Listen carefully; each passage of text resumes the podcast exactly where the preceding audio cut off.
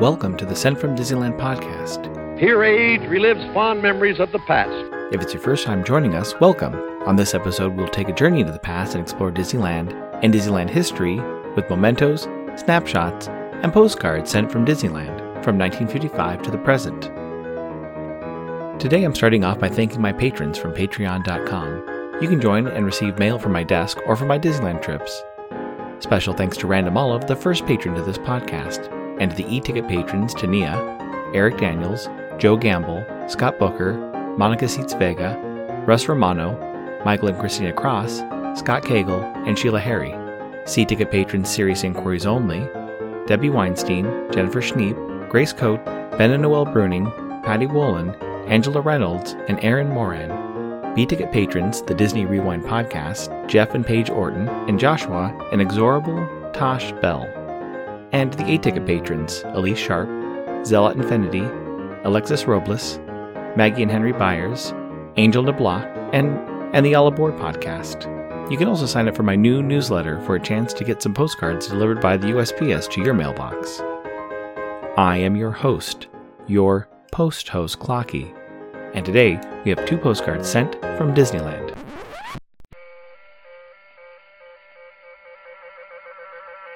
Welcome to the Sent from the New York World's Fair podcast.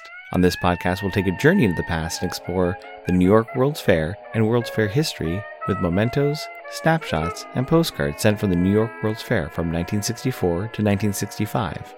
I am your host, your post host Clocky and today we have two postcards sent from the 1964 New York World's Fair. The front of our first postcard has the highway next to the Ford Rotunda. On the right, you can see the sign for Ford Motor Company, and on the left, you can see guests lined up to see what's inside. On the back, it reads The Ford Rotunda, New York World's Fair, 1964 1965. Peace through understanding. This unique building has a glass rotunda with 64 towering pylons at one end and a large exposition hall at the other. It contains a variety of exhibits, a number of which were designed by Walt Disney. It's postmarked September 12, 1964, with a New York City cancel and a 4 cent Lincoln postage stamp, Scott number 1036. I assume they visited the fair on Saturday, September 12th, when fair hours were from 9 a.m. to midnight. The weather was a high of 78 and a low of 59. It's addressed to a Miss Ann Burns of Sacramento, California. It reads Hi, the fair is great. Saw most of it. You're probably on vacation now. Dan relocated to Maryland. Next week to Washington, D.C. Love, Martha. Since this episode is being released while I'm in New York, I thought it'd be fun for April Fool's Day to talk about the 1964 New York World's Fair. While looking up information about the fair hours, I found a full fair schedule, which included times that Mickey Mouse and 15 other Walt Disney characters would be in person to shake hands and pose for pictures. Fair visitors would be able to see the characters at the Pepsi Cola UNICEF Pavilion every day between 9 a.m. and 7 p.m. Looking deeper into the weekly schedule when Martha attended the fair, I found that Great Moments with Mr. Lincoln was available to see between 10 a.m. and 10 p.m. at the Illinois Pavilion. Another interesting Disney feature was available starting at 1:10 p.m. and every 20 minutes until 9:50. The Bell Picture telephone would be demonstrated by calling from the World's Fair to Disneyland. The setup at Disneyland's end was in Tomorrowland, but guests from both coasts would see a picture phone call being made. Since it was recently my birthday, I found a fun little thing offered at the fair by the New York Times and the Birth Dates Association, Inc. There was a booth set up where they would reproduce a full size front page of the New York Times for the day of your birth between 1895 through 1963. So if you're over 70, you are out of luck.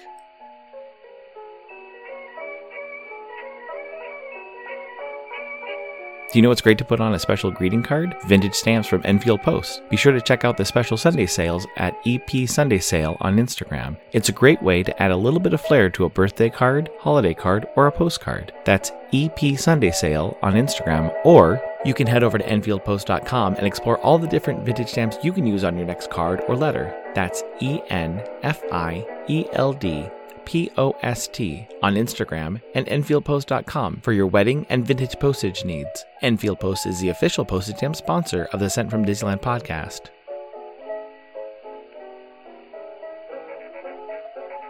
The front of our next postcard has the General Electric Dome at the New York World's Fair at night. You can see the GE logo on the top of a tower. On the back, it reads General Electric Pavilion at night. New York World's Fair, 1964 1965. Peace through Understanding. Progressland is the theme of the General Electric exhibit. Under a huge gleaming dome, suspended from spiraling pipes, the GE exhibit depicts the history of electricity from its beginning to the mighty bang of nuclear fusion. It's postmarked October 15, 1965, with a New York, New York cancel and a 4 cent Lincoln postage stamp, Scott number 1036. I assume they visited the fair on Thursday, October 14th, when fair hours were from 9 a.m. to midnight. The weather was a high of 64 and a low of 48. It's addressed to a Miss B. Cox and Dr. V. George of San Diego, California. It reads 10 14 65.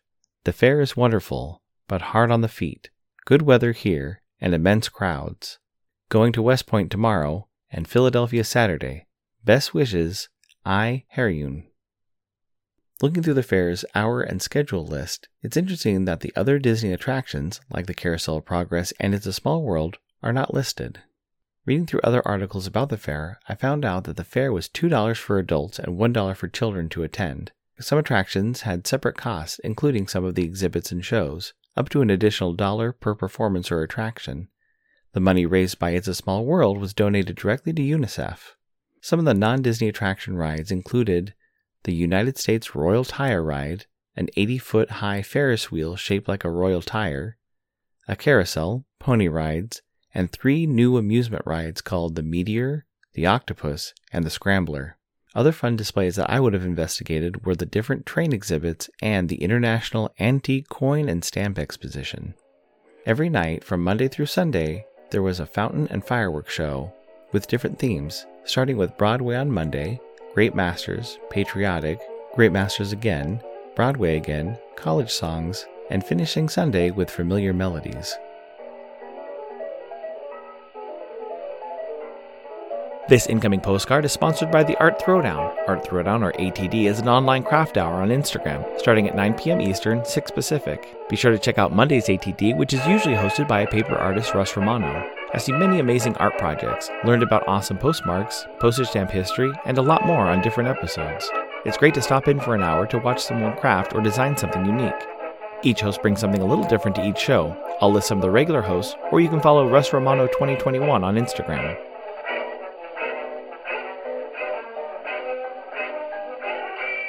The front of my incoming mail is an upcycled envelope, originally meant to be an office fund voucher that kept track of payments and how much cash or funds were inside the envelope, plus a half page desk stationery that says, I can and I will, at the top of an orange page.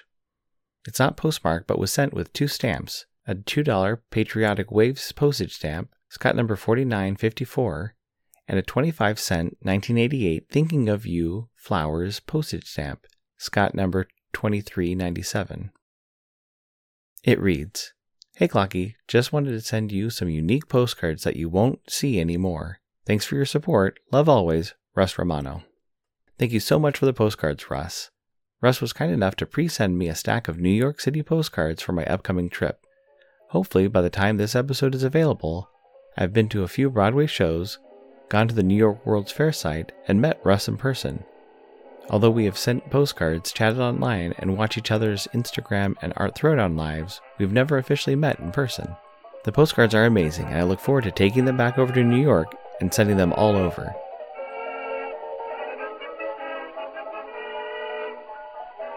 Thanks for listening to Sent from Disneyland. If you enjoyed this podcast, please subscribe and tell your friends. It would be awesome to share your favorite episode. There are over 100 episodes to choose from. It would also help to leave a five star rating and comment at whatever podcast platform you use. If you'd like to support the show financially, please check out our Patreon page at patreon.com slash sent from Disneyland. You can find me on Instagram and Facebook at Sent from Disneyland or on Twitter at Sent from Disney. For questions and comments, send me a postcard addressed to Sent from Disneyland, P.O. Box 44, Hood, California 95639. This podcast is not affiliated with Disney, the United States Postal Service, or any post office or Disney properties. Opinions expressed on this podcast belong to its host and guest of the Sent from Disneyland podcast.